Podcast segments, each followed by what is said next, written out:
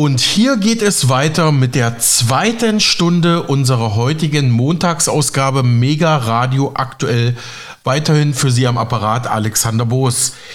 Ja, und wir setzen jetzt unser aktuelles Interview mit dem naturwissenschaftlich und soziologisch orientierten Autor Dr. Helmut Böttiger fort. Sprechen also weiter über sein neues Buch Wer hat ein Interesse an knapper Energie? Fragezeichen, das kürzlich im Michael Imhoff Verlag erschienen ist. Im zweiten Teil des Gesprächs mit mir spricht Dr. Böttiger über weitere politische, geopolitische und naturwissenschaftliche Aspekte im Energiebereich und zwar im Energiesektor der Vergangenheit, der Gegenwart und der möglichen Zukunft. Darin geht es unter anderem auch um das natürliche Recycling von CO2, also um Prozesse, die sowieso schon in der Biophysik und der Biochemie der Erde bereits jetzt CO2 recyceln, und zwar auf ganz natürliche Art und Weise. Außerdem wird noch einmal das neuartige Verfahren des Dance Plasma Fokus beschrieben. Jenes bedeutet den Beginn also die beginnende Grundlagenforschung zur Nutzung molekularer Bindungskräfte. Speziell in diesem Bereich liege in der Zukunft noch viel Forschung vor uns, blickt gegenüber Mega Radio aktuell Dr. Helmut Böttiger voraus. Blicken wir noch einmal kurz zurück. Sie schreiben in Ihrem neuen Buch, die Spaltung der Gesellschaft spitzt sich zu, weil inzwischen massive Einschränkungen bei der Nutzung fossiler Energieträger gefordert werden. Das wurde zunächst mit einem baldigen Versiegen dieser Energieträger angedroht. Also wir erinnern uns doch alle Peak Oil, also das Ende der Erdölförderung wurde prophezeit, ist bislang nicht eingetreten. Wachstums, ja. Genau. Als aber in sehr großem Umfang neue Erdgas- und Erdöllagerstätten entdeckt wurden, schwenkte die Argumentation in den 1980er Jahren um. Seitdem gilt gemeinhin, dass die Verbrennungsabgase der fossilen Energieträger, also Kohlendioxid, CO2 und Wasser, H2O, das Klima bedrohlich erwärmen würden. Beides, CO2 und H2O, liefern aber auch die zum Überleben entscheidende Grundlage und Grundversorgung für Pflanzen, deren Kohlenhydrate ja die Tier- und Menschenwelt ernährt. Ja, das spielt ja da auch so jetzt so ein bisschen mit rein. Ne? Also Sie sehen natürlich diese ganze Kohlendioxid ähm, Geschichte sehr, sehr kritisch. Hatten Sie ja schon im letzten Interview mit uns gesagt, Herr Dr. Böttiger. Ja, wir hatten ja mal sehr viel höhere äh, Anteile an CO2 in der Atmosphäre bei Eiszeiten. Das ist schon lange her. Und wir haben die andere äh, Erfahrung gemacht, auch in Vostok auf der Antarktis hat man festgestellt, dass eigentlich die Temperaturerwärmung vor der Anreicherung von CO2 erfolgt. Mhm. Und da gibt es ein, gibt's ein, ein, ein gutes Beispiel. 70, über 70 Prozent der Erde sind durchschnittlich 3000 Meter von Wasser bedeckt. Also viel Wasser haben wir. Und wenn Sie ein äh, Wasser, äh, Wasser, ein, ein Gramm, sagen wir mal. Ja. Nee, ein Liter. Wenn wir ein Liter Wasser äh, bei 0 oder 1 Grad haben, 0 oder 1 Grad, dann hat das etwa 3, was weiß ich, 3,7 oder 8, ich habe die Zahl nicht im Kopf, Gramm, enthält das 3,7 Gramm CO2. Wenn Sie dieses Wasser jetzt erwärmen, auf sagen wir mal 20 Grad, dann stecken da nur 1,7 Gramm CO2 drin. Das heißt, wenn die Ozeane sich erwärmen, gasen sie CO2 aus. Die Ozeane enthalten das 60-fache an CO2 wie die Atmosphäre. Das heißt, dass der Anstieg an CO2 die Folge von Wärme ist, von Erwärmung der Sonne, ist höchst, ist eher wahrscheinlich als umgekehrt. Das heißt, das Wasser wird wärmer, mehr CO2 gast aus. Mhm. Das wird, äh, wird einfach äh, verschwiegen in den Medien. Aber die Medien sind ja auch nur die Propagandaorgane dieser, dieser Herrschaftsstruktur. Dieser stationären Herrschaftsstruktur, Herrschaftsstruktur ne? Ja, ja. Mhm. Herr Dr. Böttiger, ja, die nächste Frage schließt nahtlos an. Wie blicken Sie auf den angeblich menschengemachten Klimawandel? Warum sehen das nicht alle Wissenschaftler dieser Welt gleich, wie Sie in Ihren Büchern immer wieder zitieren?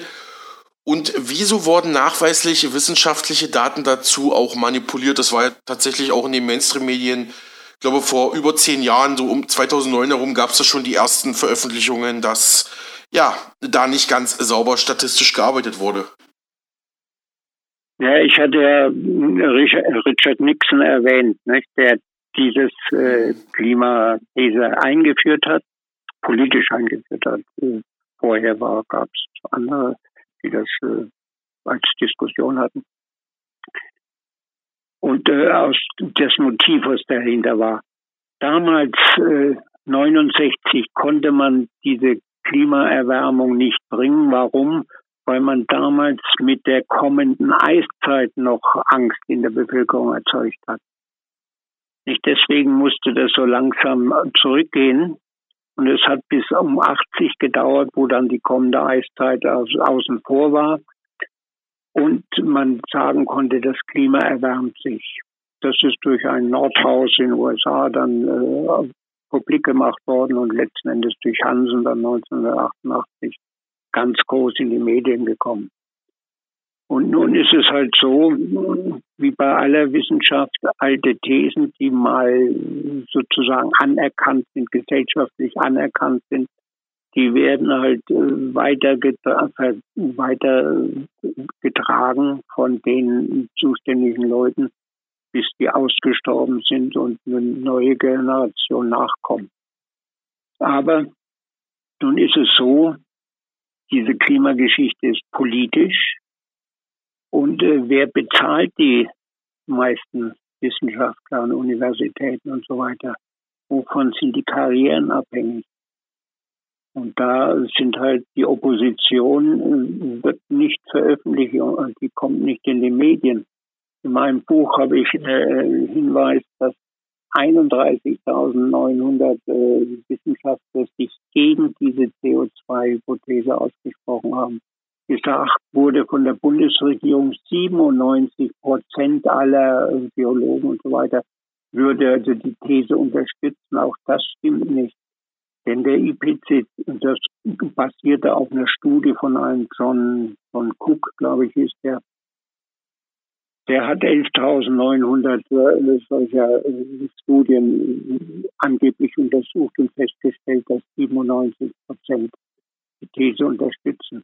Nun hat der IPCC-Mann, wie ist denn der Toll, glaube ich, äh, Richard Toll, wenn ich mich nicht täusche, der hat das Ganze dann IPCC, ja, der hat das Ganze untersucht und festgestellt, dass ganze 67 von den 11.900 diese CO2-These in dieser Form äh, verbreiten. Und da gab es andere, die noch kritischer geguckt haben, die sind nur auf 27 oder 24.000. Also ein äh, Missverhältnis 11.900 zu 67.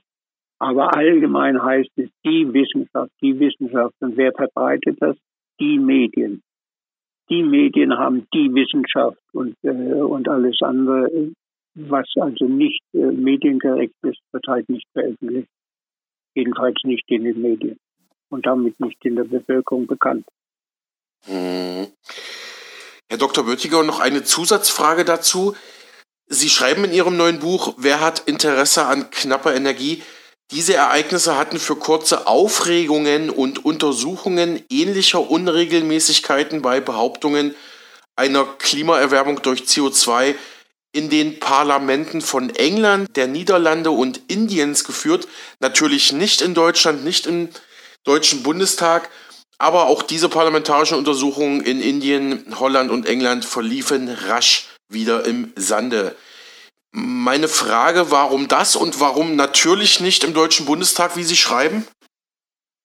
Also zunächst geht es zurück, dass äh, Wissenschaftler mit, ist meine Interpretation, mit einer moralischen Grundhaltung, die Unterlagen in dem zentralen Klimainstitut East Anglia äh, in, äh, in England veröffentlicht haben, aus denen hervorging, wie ein John, John was weiß ich, äh, gefälscht hat.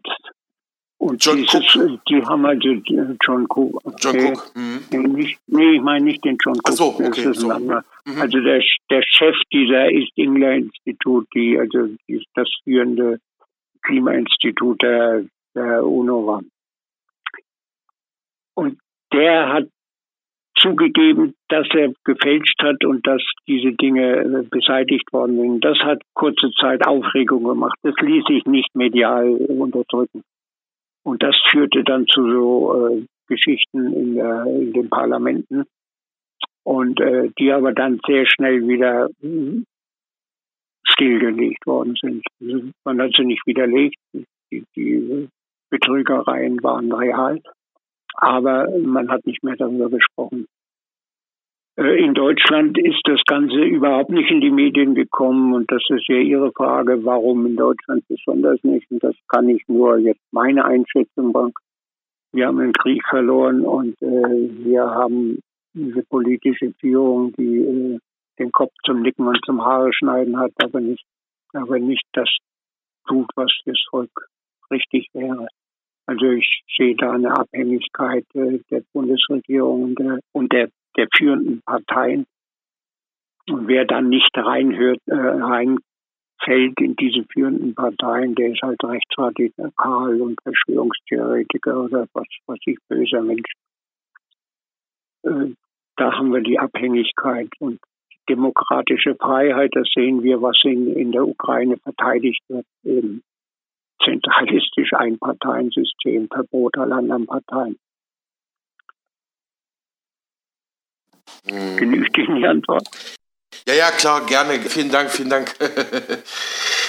Herr Dr. Böttiger, warum, ja, das haben Sie eigentlich auch schon beantwortet, warum wird die Klimaerwärmung politisch und medial zu einer allgemein anerkannten Selbstverständlichkeit erhoben? Nur das geht über die Medienpolitik. Ne? Mhm. Und da hatte ich schon gesagt, dass das auf Walter Lippmann und Barney zurückgeht, die eben die Methoden der Indoktrination, der medialen Indoktrination entwickelt haben. Die sind in der Zwischenzeit seit 1920 sicher verbessert worden und effektiver gemacht worden, da ist viel Geld reingeflossen. Und dann die Zentralisation der Medien, die jetzt nicht unser Staatsmedien da werden die Journalisten ja, wie sich jetzt herausgestellt hat, durch Steuergelder finanziert, damit sie das Richtige sagen. Ja. Aber die, die anderen, die Medienstruktur, das hat ein, ein Mensch mal untersucht. Es gibt zehn äh, Konzerne, also internationale große Medienkonzerne, die bestimmend sind. Und äh, die 30 Prozent äh, Anteile dieser Konzerne sind in der Hand der Schatten, sogenannten Schattenbanken, also der letzten Endes der Hochfinanz. Ne? Und äh, die können natürlich Einfluss auf die Konzernleitungen ausüben. Logisch, sind der Geldgeber. 30 Prozent, also Großbanken und Schattenbanken, die untereinander wieder verschwistert und verschwägert sind. Mhm. Und die, die 70 Prozent sind in der Hand reicher, reicher Leute, die oder auch kleiner Unternehmen, die also äh, Anteile verkaufen und verwalten. Mhm. mhm. Genau. Aber die 30 Prozent ja. haben natürlich den entscheidenden Einfluss. Ja. Genau, also klar, Walter Lippmann und Edward Bernays hatten Sie jetzt schon angesprochen, die haben ja mhm. sozusagen Methoden entwickelt und verfeinert, was Massenbeeinflussung angeht. Äh, Nochmal eine physikalische, naturwissenschaftliche Frage. Welche Rolle spielt Ihrer Kenntnis nach die Sonne bei der Erderwärmung? Das ist eine ziemlich komplizierte Sache. Die Sonne ist natürlich heißer Ofen, der strahlt elektromagnetische Strahlung die keine Temperatur hat, sondern die Energie darstellt. Und Energie ist nicht warm oder kalt. die trifft auf die Materie der Erde und erwärmt diese, indem die äh, Elemente, also die kleinen, also Moleküle und äh, Atome, in Bewegung geraten. Und das äh, äußert sich als Wärme. Die Sonne ändert sich. Warum? Einmal die Planeten, die um die Sonne fliegen, herumfliegen, die fliegen ja nicht gleich in gleichen Kreisen, sondern unterschiedlich in Geschwindigkeiten und Abständen. Und die großen äh, Planeten, die zerren die Sonne aus dem Mittelpunkt, dem theoretischen Mittelpunkt des Sonnensystems heraus. Da haben wir so eine starke, äh, starke äh, äh Gravitationskraft auf die Sonne. Aber die Sonne ist ja nicht ein fester Körper, sondern besteht aus Plasma. Und äh, diese Gravitationskräfte, die kneten an diesem Plasma. Außerdem wissen wir von der Plasmaphysik inzwischen, dass Plasma eben selbst äh, Wirbelstrukturen bildet, die dann in der Sonne als Protuberanzen ausbrechen und die Erde mit Teilchen beschießen. Und diese Teilchen dringen äh, auf die Erdatmosphäre ein. Ich verkürze das und vereinfache etwas. Zerschlagen dann die äh, Stickstoff oder andere Sauerstoffmoleküle und daraus entstehen geladene Teilchentrümmer, wenn Sie so wollen, die wiederum den äh, Kondensationskeim für Wasser, für H2O, der in der Atmosphäre ist, bildet und wenn die, das Wasser dann kondensiert, dann entstehen Wolken. Und äh, Wolken beeinflussen natürlich die Temperatur am Erdboden sehr stark, reflektieren stärker raus und rein. Und äh, schon Svensmark, äh, äh, Schwede oder Norweger, weiß jetzt nicht, oder Däne, ich glaube Däne. Magnus Svensmark hat eben als erster die Theorie aufgestellt, dass letzten Endes die Wolkendecke und die Verbreitung der Wolkendecke sehr großen Einfluss auf das Klimageschehen in einzelnen Bereichen der Erde hat. Das ist jetzt eine Hypothese. Mhm. Auch die, die, die sehr harte Strahlung äh, aus der Galaxie hat hier eine Rolle, weil die trifft nicht nur auf die Erde, die trifft auch auf die Sonne und, und die ist auch nicht konstant, sondern die wechselt halt auch so ähnlich wie diese, die, das Sonnengeschehen in der Sonne aufgrund der Gravitationskräfte ihrer Planeten. Und äh, hier könnte man also noch viel deutlicher, Svensmark ist zum Teil bestätigt worden. Das ist kürzlich passiert in, in Genf, äh, Genf in diesem, wo der, na, der Beschleuniger ist, dieser große, da hat eine Gruppe, hat eben dann diese Hypothese vom äh, Schwenzmark überprüft, ob, ob diese Teilchen tatsächlich diese Kondensationsprozesse fördern oder nicht und hat das bestätigt. Also da, da ist noch vieles unklar, was, äh, was erklärt werden muss. Aber es deutet sich an, dass die Quelle unserer Wärme auch die Quelle der Schwankungen unserer Wärme ist. Ist schon hm. Kleine Ergänzung von mir. Henrik Svensmark ist ein dänischer Physiker und Klimaforscher, der unter anderem an der University of Berkeley in Kalifornien oder auch am Niels Bohr Institut tätig war. Ich glaube, aktuell forscht er am, am Weltall-Institut in Dänemark, habe ich jetzt, glaube ich, gerade gelesen. Ja, ja, ja, das stimmt schon. Hm. Herr Dr. Böttiger, nächste Frage. Sie schreiben in Ihrem neuen Buch, der Punkt, der hier diskutiert werden sollte, war die Beantwortung der Frage, ob der behauptete atmosphärische Effekt von CO2 eine physikalische Basis tatsächlich hat. Dies ist Ihrer Meinung nach nicht der Fall. Es gibt keinen Treibhauseffekt, insbesondere keinen atmosphärischen CO2-Treibhauseffekt, weder in der theoretischen Physik noch in der Ingenieursthermodynamik. Es ist daher nicht legitim, daraus Vorhersagen herzuleiten und sie als Beratungslösung für Ökonomie und regierungsübergreifende Politik zu verwenden. Ja, haben Sie auch schon Teilen beantwortet, aber können Sie auch noch mal was zu sagen? Ja, es sind, äh, sind zwei Sachen einmal. Also worum geht es nochmal? Erst das Zitat, was Sie gebracht haben, ist das Zitat von Professor Gerlich mhm. und, und seinem Mitarbeiter in Hamburg. Gerlich ist, ist inzwischen gestorben. Der war in Braunschweig an dem Bundesinstitut dort. Theoretischer Physiker. Ähm, der hatte dieses Zitat gebracht. Äh, jetzt wollte ich aber noch was zweiten, äh, zweiten Dimension des mir entfallen, weiß ich jetzt nicht mehr, was ich da sagen wollte. Treibhauseffekt, ähm, man nimmt quasi so. diese falschen Daten und ja. äh, berät damit Politik. Ja, nee, was äh, der zweite Aspekt ist die Messung. Bei der Physik geht es einmal theoretisch entwickelt man eine Hypothese, aber die Hypothese kann und muss nicht wahr sein die muss bestätigt werden durch Messungen. Und solche Messungen des Treibhauseffekts sind bisher nicht erfolgt. Das ist noch wichtig zu sagen. Sondern das passiert alles, die Hypothese basiert alles auf Modellrechnungen. Und die Modellrechnungen zeigen, dass es eine Erwärmung oder Abkühlung gegeben hat, also tendenziell eine Erwärmung. Nur bei der Verteilung der Messstation auf der Erde die sehr, sehr unterschiedlich ist. In den USA sehr konzentriert, äh, Nordpol, Südpol natürlich gar nicht, fast nichts, Grönland oder so. Äh, da lässt sich, äh, lassen sich Modelle machen mit Konstruktionen und man muss halt an die Modelle glauben, wenn man an die Ergebnisse glaubt. Die äh, Modellergebnisse können etwas erklären, aber sie können nichts beweisen. Und von daher fehlen die Beweise weil alles bisher auf diese Modellkonstruktion beruht. Das ist vielleicht noch wichtig, um das zu berücksichtigen. Mhm.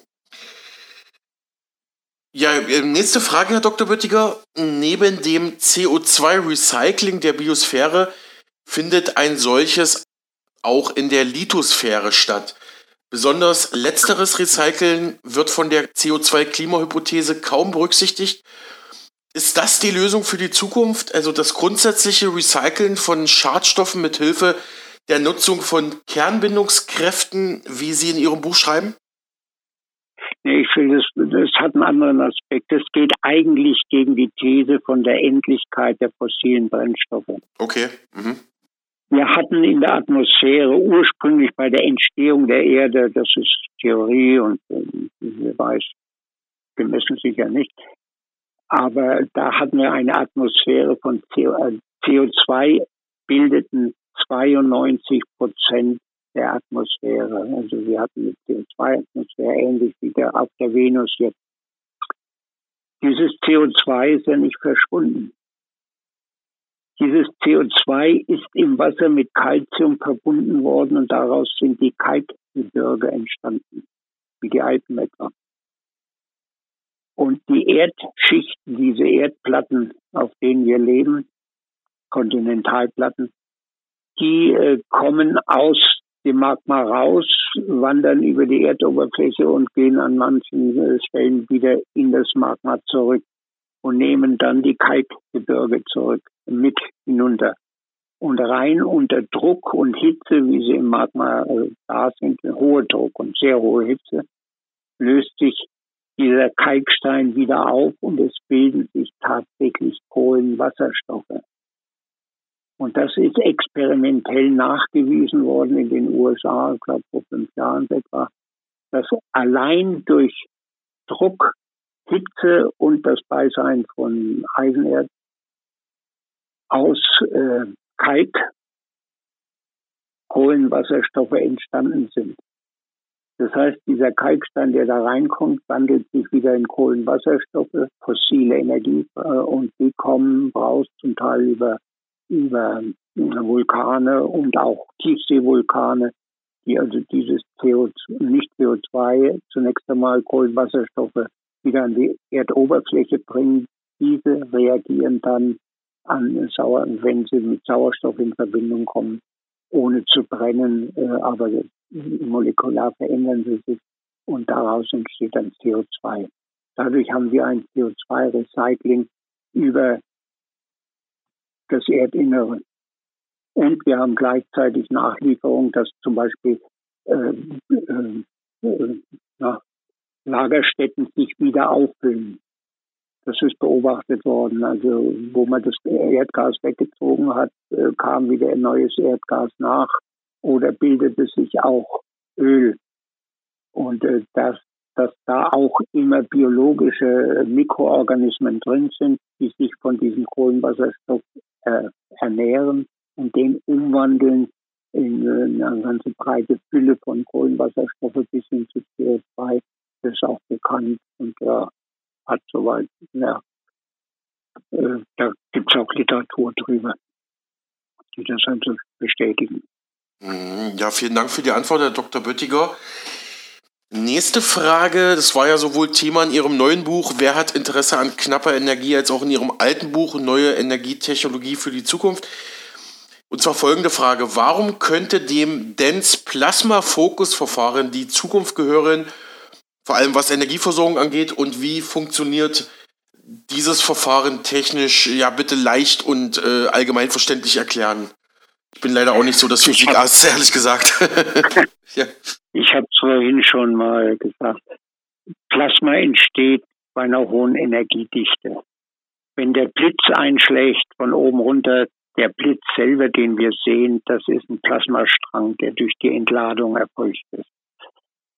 Und äh, man kann, und äh, solche äh, Plasmastrukturen sind nicht einfach so wie ein Sandhaufen, sondern die haben in sich Wirbelstrukturen. Und deswegen ist es so schwierig, diese Plasmastrukturen in einem Käfig zu halten, wie das bei Stellarator und Tokamak versucht wird. Die Trägheitsfunktion erzeugt eben kleine Wasserstoffbomben, Mini-Wasserstoffbomben. Und äh, beim äh, Plasma-Focus-Verfahren, das ist nur der Beginn der Nutzung von molekularen Bindungskräften. Der Beginn ist wichtig. Das, da gibt es noch viele Entwicklungen, die in der Zukunft. Die äh, machen die Entladung zwischen einer Anode und einer Kathode als Ring drumherum. Möglichst gleichmäßige äh, Entladung, dass alle Blitze sozusagen, die da von der Anode zur Kathode übergehen, zur gleichen Zeit äh, gleichmäßig sind. Hier gibt es noch ein bisschen Probleme. Und äh, diese Blitze, die vereinen sich automatisch von selbst durch das entstehende Magnetfeld zu einem äh, Knoten, zu einem engen Knoten. Und bei dieser Zusammenziehung dieses Plasma vollzieht, entstehen hohe Temperaturen, das heißt hohe Geschwindigkeiten, die zu Fusionsprozessen führen. Und da kann man nicht nur Deuterium, Tritium, was also die niedrigste Temperatur fordert, sondern man kann eine höhere nehmen, nämlich dieses Bohr mit Wasserstoff. Und daraus entstehen Heliumkerne, die dann als Strahl die dann durch äh, trafoartige Spulen gelenkt werden kann und unmittelbar Strom erzeugt, also kein Wasser kochen, keine Generatoren. Auf der anderen Seite entgegengesetzt werden die, äh, die äh, Elektronen rausgeschossen, auch als Strahl. Und der lässt sich auch wieder einfangen, weil die Kerne, wenn die hinten abgebremst durch diesen Trafo, treffen hinten auf kondensatorartige Platten auf und beschaffen sich dort bei Abkühlung wieder die Elektronen, die sie brauchen, um als, äh, als ähm, äh, Kerne sozusagen, Atomkerne zu funktionieren. Und in beiden Fällen fließen Ströme. Und das heißt, die unmittelbare Umsetzung der Fusionsenergie in elektrischen Strom ohne große Generatoren. Sehr viel einfacher, sehr viel billiger der Vergleich, den ich geführt habe. Bevor es Menschen gab, gab es ja hochentwickelte Affen, Hominiden genommen. Und wann ist der Mensch entstanden? Nämlich dann, als der Affe, der Hominide, die Angst vor dem Feuer, die jedes Tier hat, überwunden hat und Feuer benutzt hat als Energielieferant. Also die Verbrennung außerhalb des Körpers. Im Körper findet es ja statt, wenn wir äh, Lebensmittel, Brot verdauen, dann ist genau das ein Verbrennungsprozess. Aber außerhalb des Körpers, das war äh, die Entstehung des Menschen. Und das wurde zuerst eben so benutzt, um, um die Höhle warm zu halten, um sich gegen, äh, gegen Kälte und so weiter zu schützen, um Feinde zu vertreiben auch, die eben noch ängstlich waren vom Feuer. Aber daraus ist dann die Entwicklung des, der Menschheit entstanden, der menschlichen Zivilisation und Kultur, indem man letzten Endes äh, andere Energieformen wie Wind und, Wasserbewegung genutzt hat und schließlich auch das Feuer benutzen konnte zur Arbeitsleistung, zur Produktion. Das ist einerseits passiert, indem man Eisen geschmolzen hat, um Waffen herzustellen und, und Kochtöpfe. Und äh, dann eben heute unsere Industriekultur. Und die kommt jetzt an ein Ende weil sie ihre, äh, weil sie Schadstoffe hinterlässt. Schadstoffe sind Molekularverbindungen, die sich mit Energie kaum wieder trennen lassen oder mit hoher, nur mit hoher Energie trennen lassen. Und äh, diese Schadstoffe können durch die nuklearen Bindungskräfte tatsächlich wieder in die ursprünglichen Elemente zerlegt werden, indem man sie in einen plasmalen Zustand versetzt. Und äh, das ist eben jetzt die Schwelle, dass wir jetzt von der ähm, molekularen Bindungsenergie übergehen zur nuklearen, die weiterzuentwickeln. Der molekularen Bindungskräfte hat die menschliche Zivilisation entwickelt und die Neuentwicklung kann sie weiterentwickeln. Das ist die, Hauptthese in meinem Buch, in meinen beiden Büchern die nur andeutungsweise sind. Und da gibt es ja keine Beweise für, sondern das sind nur Tendenzen, die sich historisch da, darstellen lassen, darstellen lassen. Mhm. Ist klar? Ja, ist klar geworden. Ähm, Herr Dr. Böttiger, nächste Frage. Auch das politische und mediale Interesse wandte sich plötzlich von der Fusionstechnologie ab. Genau, ich kann mich erinnern, das war in den 70er, 80er, 90er Jahren auch teilweise immer mal wieder im Mainstream-Thema. Aber dann kam der Schwenk hin zu der Umwelt- und Klimaschutzthematik. Meine Frage dazu. Warum hatten die Erdöllobby und einflussreiche Stiftungen wie die Rockefeller Foundation ein Interesse daran, diese frühe Umweltbewegung zu unterstützen, ja sogar finanziell überhaupt aufzubauen, wie Sie und andere Autoren schreiben? Ja, das äh, hat eigentlich mit dem Klima unmittelbar nichts zu tun, sondern wir hatten in den Anfang der 70er Jahren den Vietnamkrieg. Und an den Hochschulen sind äh, Anti-Vietnam-Demonstrationen gekommen. Der SDS in den USA, der Students for Democratic Society, bei uns sozialistischer deutscher Studentenbund äh, oder SDS, äh, sozialistische deutsche Studenten, wahrscheinlich Studentenschaft, war selber Mitglied. Ähm, da kam die Tendenz auf, das hat immer mehr Einfluss in der Bevölkerung genommen. Und man befürchtete, dass das eine sozialistisch-kommunistische Massenbewegung werden könnte. Und da ging es jetzt los, wie kann man die stoppen, indem man einzelne Umweltprobleme, vor allem Schadstoffprobleme und so weiter, gefördert hat und damit Bewegung analog zu dieser äh, kommunistisch-sozialistischen Studentenbewegung, analog dazu neue Umweltbewegungen entwickelt hat. Die wurden dann von der, von der Presse, auch von den Medien stark gefördert und haben letzten Endes dazu geführt, dass äh, die ganze antiautoritäre Bewegung war auch eine Tendenz, die, die kommunistischen Tendenzen dort stillzulegen diese aufzulösen. Das war der Anfang für die Umweltbewegung, die dann erst in den 80er Jahren auf diese Klimaschutzlinie gebracht wurde. Sozusagen, das waren zunächst waren das Einzelaktionen. Die einen hatten was gegen diesen Schadstoff, die anderen wollten den Wald erhalten und so weiter. Das war also die, die Auflösung in, in verschiedene Kampagnen und kleinere äh, Gruppen. Mhm. Und äh, die Zusammenführung lief dann erst so in den 80er Jahren. Bei uns wurde die Grüne Partei gegründet hier oder ähm, halt mit der Umwelt, äh, mit der Klimabewegung. Da wurde die Konzentration dieser Tendenz und die Umsteuerung äh, äh, gehandhabt. Mhm. Ich glaube, das hatten Sie auch schon vorhin angesprochen, Herr Dr. Böttiger, aber ich frage es trotzdem nochmal nicht, dass es untergeht. Wie haben Sie denn Meldungen aus Dezember 2022 aufgenommen, wonach es einen Durchbruch in der Kernfusion durch US-amerikanische Forscher gegeben hat? Auch die US-Regierung hat das kommentiert, hat gemeint, ja, das ist die Zukunft. Oder meine kritische Frage dazu, wird das Ganze wieder im Sande verlaufen, wie bei US-Politiker bzw. US-Physiker McCormack unter Reagan, Carter, Schlesinger, die hatten ja damals im Weißen Haus sozusagen diesen US-Forscher kaltgestellt. Ja, oder ist dieser Durchbruch gar kein richtiger Durchbruch? Ich habe da mich auch mal mit einem Freund, der ist Naturwissenschaftler, Elektrotechniker unterhalten, der hat gemeint, naja, das ist bestensfalls ein modellhaftes, äh, modellhaftes ähm, Gelingen, eine modellhafte Vorlage. Also, also sozusagen, das ist jetzt noch nichts, was man massentauglich an den Mann und an die Frau bringen könnte, ja. Der Vorfall war, wie ich gesagt habe, in der Trägheitsfusion.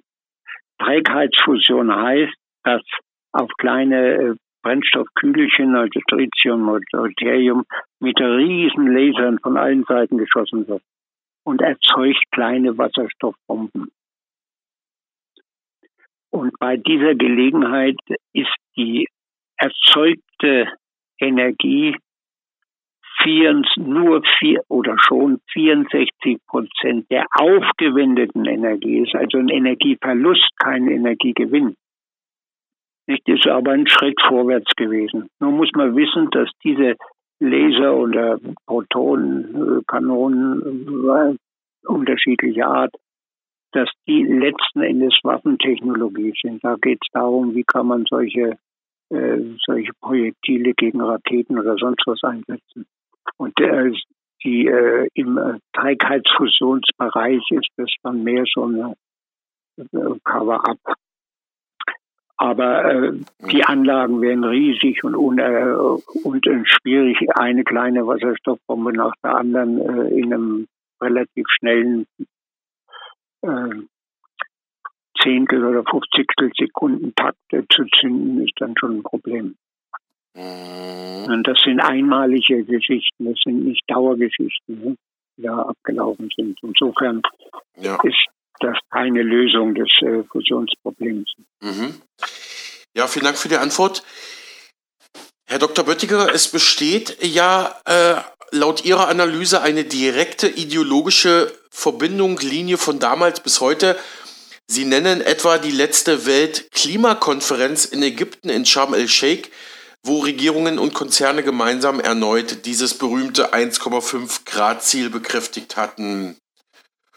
Wie sehen Sie diese Sache? Ja, ich meine, da gibt es ja dauernd diese Konferenzen und äh, da treffen sich Politiker und äh, versuchen ihre Propaganda äh, voranzubringen. Also die 1,5 äh, Grad äh, Geschichte wie gesagt, ich habe gesagt, äh, wenn CO2, also wenn Treibhausgase äh, effektiv sind über nicht über Wärmebewegung, sondern über äh, und wieder äh, elektromagnetische Rückstrahlung auf die Erde erzeugen können, das können sie natürlich, das erfolgt in Bruchteilen von Sekunden. Und dazu muss man dann wissen, dass CO2 eben nur 0,04 Prozent der Atmosphäre ausmachen. Nicht? Ja. Die, äh, die Ozeane haben wesentlich mehr und wenn die warm werden, gasen die das aus. Also das Ganze ist Propaganda und hat mit, äh, mit Wissenschaft nichts zu tun. Es macht ist Politpropaganda. Ja, ich und man muss natürlich solche Shows machen, damit die Bevölkerung wieder was zu schlucken hat. Mhm. Ja, ich denke die mal. Leute fahren ja, ja, ja, machen Sie. Die. Leute fahren ja auch mit Düsenjägern dahin und, und verbrauchen hemmungslos CO2. Ja, Oder das. Erzeugen hemmungslos CO2. Ja. Bedenkenlos. Ne? Ich denke mal, die nächste Frage ist auch eher eine politische, weniger eine technische Frage. Warum steht Deutschland heute mit der geplanten Abschaltung seiner Atomkraftwerke, Kernkraftwerke international alleine da im Vergleich zu Frankreich, USA, Großbritannien, China, Russland, die alle immer weiter noch auf Atomenergiegewinnung setzen? Ja, das müssen Sie die vier etablierten Parteien und die Bundesregierung fragen. Die wollen das so. Ja. Das ist halt, äh, man will das Land äh, kaputt machen. Deutschland ist in Europa wieder, wieder mal technologisch recht führend und das soll abgebaut werden. Den Deutschen vertraut man nicht. Nur die Deutschen vertrauen ihren, ihren äh, Auftraggebern, also die Politiker vertrauen ihren Auftraggebern bedingungslos. Also mhm. das ist die Hörigkeit der Politiker gegenüber Machtstrukturen des Westens, unserer hier. Und die, die Angloamerikaner, die wollen natürlich äh, technisch vorne sein und wollen nicht so sehr sich einschränken. Ja. Deswegen brauchen sie die Energie. Ähm, Schattenbanken hatten Sie auch schon angesprochen, aber ich will die Frage trotzdem mal stellen. Welche Rolle spielen laut Ihren Recherchen große Schattenbanken und Vermögensverwalter, Kapitalorganisatoren wie BlackRock, Vanguard Street in dieser Gemengelage? Wie schlagen solche Organisationen Profite aus der Klimadebatte? Beziehungsweise wie steuern diese Organisatoren das aktuelle Narrativ? Ich hatte vor wenigen Tagen ein Interview mit dem Kölner Ökonomen Dr. Werner Rügemoor, der ist ja dezidierter BlackRock-Kritiker zu dem Thema. Und der hat gemeint, mhm. BlackRock hat jetzt schon den Auftrag, die Ukraine nach dem Krieg wieder aufzubauen. Und auch Rheinmetall überlegt aktuell Panzer in der Ukraine selbst zu bauen. Und Rheinmetall wird natürlich auch in großen Teilen von BlackRock finanziell getragen. Äh, ich will da wieder ein bisschen ans Prinzip gehen es ist wird immer, weil das Herrschaft, äh, weil das die Herrschaft gesagt, es geht ums Geld verdienen, es geht ums Geld verdienen, es geht ums Geld verdienen. Das trifft auf alle Bürger mehr oder weniger zu. Das trifft aber nicht auf die Großbanken und Schattenbanken zu, die Geld erzeugen können, indem sie Kredit geben. Eine Großbank kann eine Firma gründen und kann die mit äh, Kredit zuhäufen und hat dann wieder riesen Geldbestände die Macht der Finanzgrößen, der wenigen, vielleicht eine Handvoll nur noch, besteht nicht darin, dass sie Geld sammeln wollen.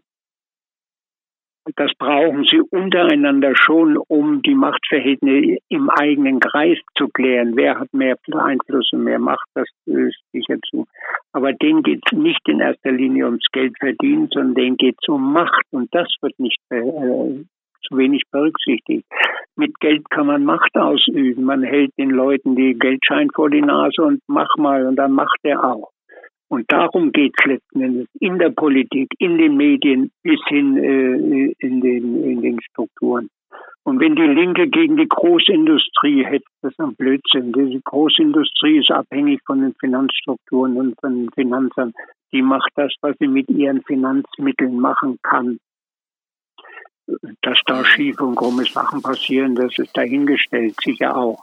Aber das Entscheidende ist eigentlich, wer den Geldschein vor die Nase hält. Und äh, das ist Machtausübung. Mhm. Wenn Sie so wollen, dann kann man bösartig sagen Korruption, aber das ist Kreditgewährung, ja. Das äh, Machtausübung über das Geldsystem. Und äh, die gesellschaftliche Veränderung, die ich mir vorstelle, ist, dass dieses Geldsystem überwunden werden kann. Das heißt, Zahlungsmittel wird es vielleicht trotzdem geben müssen, aber die spielen dann keine Macht mehr, weil die Leute nicht mehr erpressbar sind. Dann nicht mehr erpressbar, wenn die Versorgung ausreichend ist.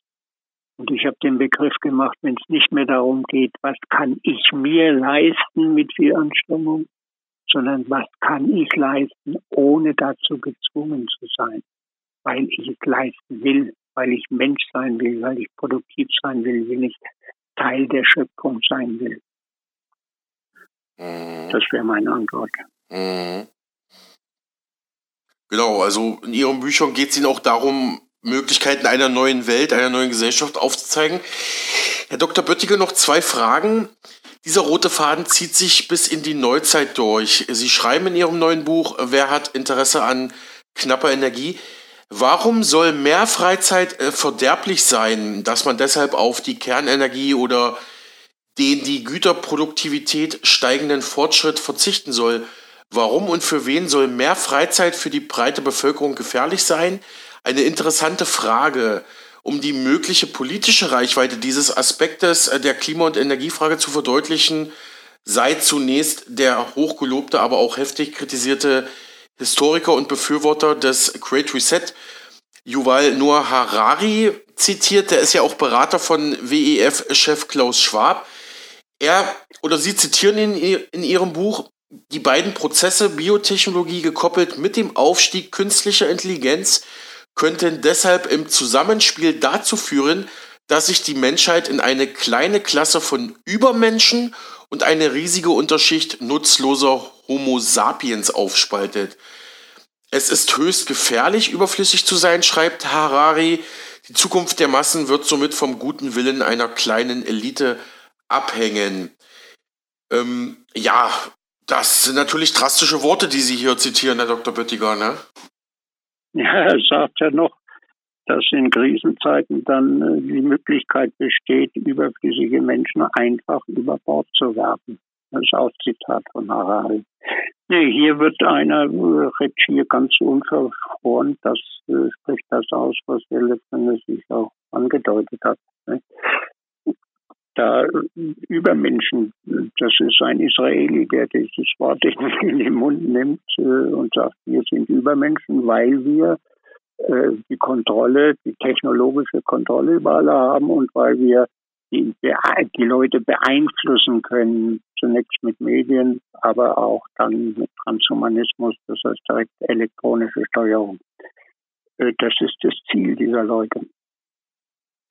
Und äh, Sie haben nach der Freizeit gefragt. Das ist interessant, denn bereits 1948 hat äh, Hutchins, äh, der so aus dieser na, demokratischen Ecke kommt, der demokratischen, britischen demokratischen Partei, also da ist herkommt, der hat davor gewarnt, dass wenn wir die Energie, die Atomenergie produktiv nutzen, also nicht militärisch, er hat es doppelt gesagt, wenn wir sie militärisch nutzen, dann bringen wir uns um. Wenn wir sie produktiv nutzen, dann werden wir uns zu Tode langweilen. Das ist ein wörtliches Zitat. Und es war an der Gründung der, äh, des, naja, irgendein Institut, wir fallen die Namen nicht an. Und äh, da geht es letzten Endes nochmal darum, was ich schon angesprochen habe.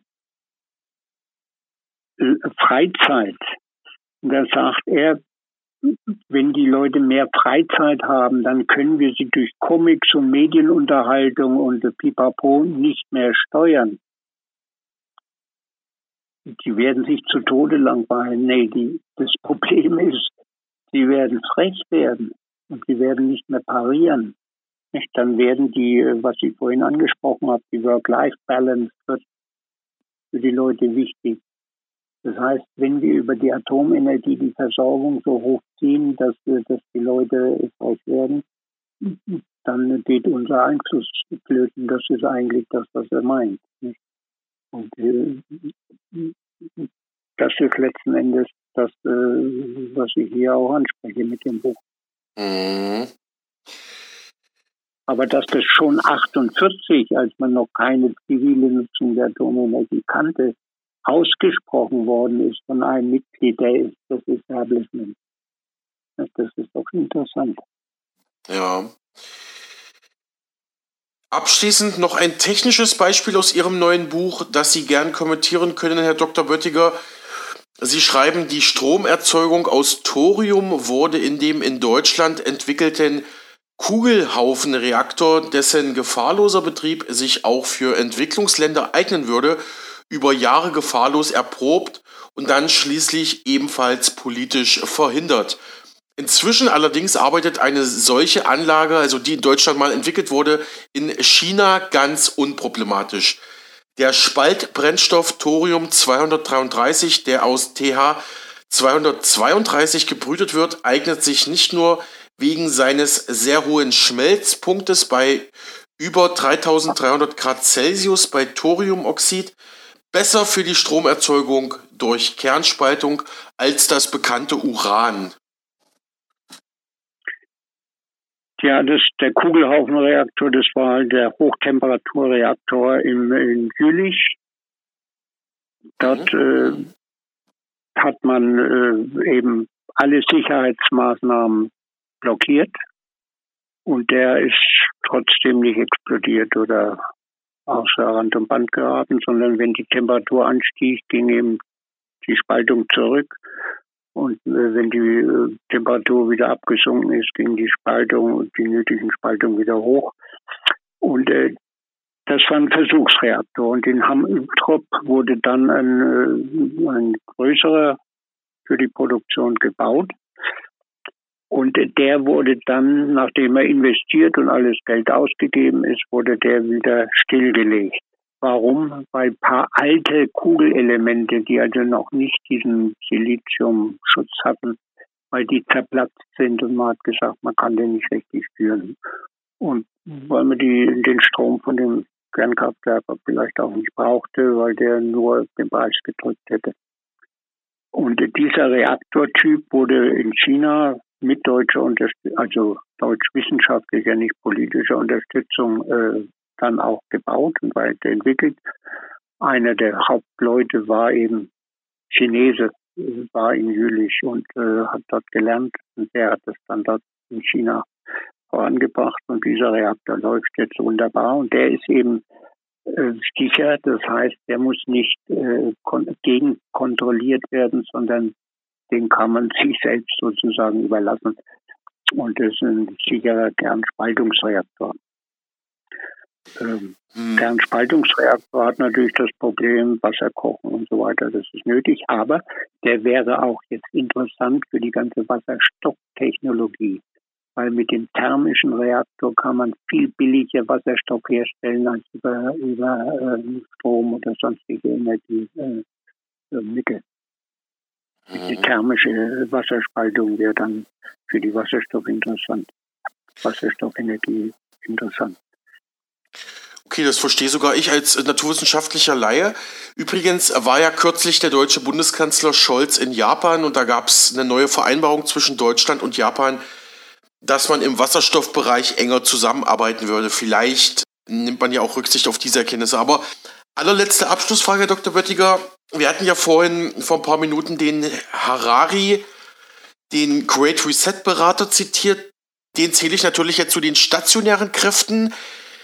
Welche Chance sehen Sie denn, dass solche Protagonisten, solche Einflussinteressen zurückgedrängt werden durch erstarkende evolutionäre Kräfte, um uns auch eine neue Welt, vielleicht auch mit neuen Energie Formen, Energiegewinnungsmöglichkeiten zu bescheren?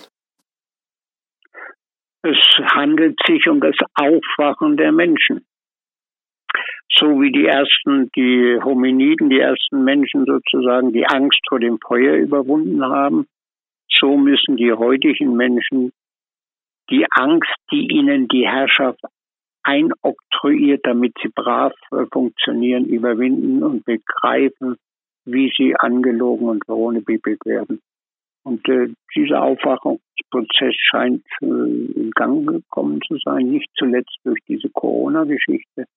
Und ich bin zuversichtlich, äh, dass das Aufwachen vorangeht. Und dazu, deswegen habe ich auch das Buch geschrieben. Äh, nicht damit ich da irgendwie Geld verdiene, das ist unwahrscheinlich, sondern damit ich diesen Aufweckprozess voranbringe. Die Leute müssen selber denken. Sie können nicht, äh, weil der Böttiger ein Buch geschrieben hat oder weil irgendjemand anders das sagt, sondern sie müssen selber denken. Und das muss angeregt werden. Und da bin ich sehr zuversichtlich, dass das kommt. Die Begleitumstände, die eine Umstrukturierung der Gesellschaft begleiten, die können höchst dramatisch sein. Also da bin ich nicht so zuversichtlich. Aber ich glaube, die Schöpfung, die sich evolutionär entwickelt hat, die wird über die äh, blöden Machthaber, die, die Handvoll alter, alter Typen, die da irgendwo am Geldhahn sitzen, wird sich dadurch nicht aufhalten müssen. Soweit abschließend Dr. Helmut Böttiger im Gespräch mit mir für Mega Radio aktuell zu seinem neuen Buch Wer hat ein Interesse an knapper Energie? Das im Februar 2023 im Michael Imhoff Verlag erschienen ist. Dr. Böttiger ist ebenfalls Autor des Buches Neue Energietechnologie für die Zukunft auf dem Weg zu einer neuen Zivilisation. Es erschien im Januar 2022 im Michael Imhoff Verlag. Beide Bücher behandeln ähnliche Thematiken, sind jedoch laut ihm unabhängig voneinander zu betrachten und zu lesen. Auf unserem Spotify-Kanal Mega Radio Aktuell, das neue Inforadio, können Sie diese Interviews mit Dr. Helmut Böttiger zu seinen beiden Büchern nachhören. Ja, und damit verabschiede ich mich für heute. Ich hoffe, Sie konnten unsere informative Sendung genießen und haben auch etwas gelernt und würde mich natürlich freuen, wenn Sie morgen wieder einschalten. Hier bei Mega Radio aktuell dann auch wieder mit Ihrem Alexander Boos. Machen Sie es erstmal gut für heute. Tschüss.